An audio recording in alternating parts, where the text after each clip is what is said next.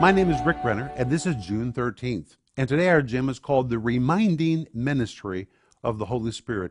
And our scripture is John 14, 26, where Jesus says, When the Holy Spirit comes, he'll remind you of everything I've said to you. That word remind is a Greek word which means the ability to call to remembrance or to awaken someone to something that's been said or done in the past.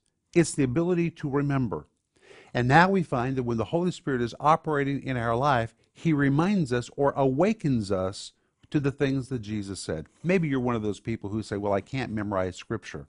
Well, that's not an excuse because you have the ministry of the Holy Spirit working in your life, and part of His job is to supernaturally call to remembrance, to awaken you to the words of Jesus.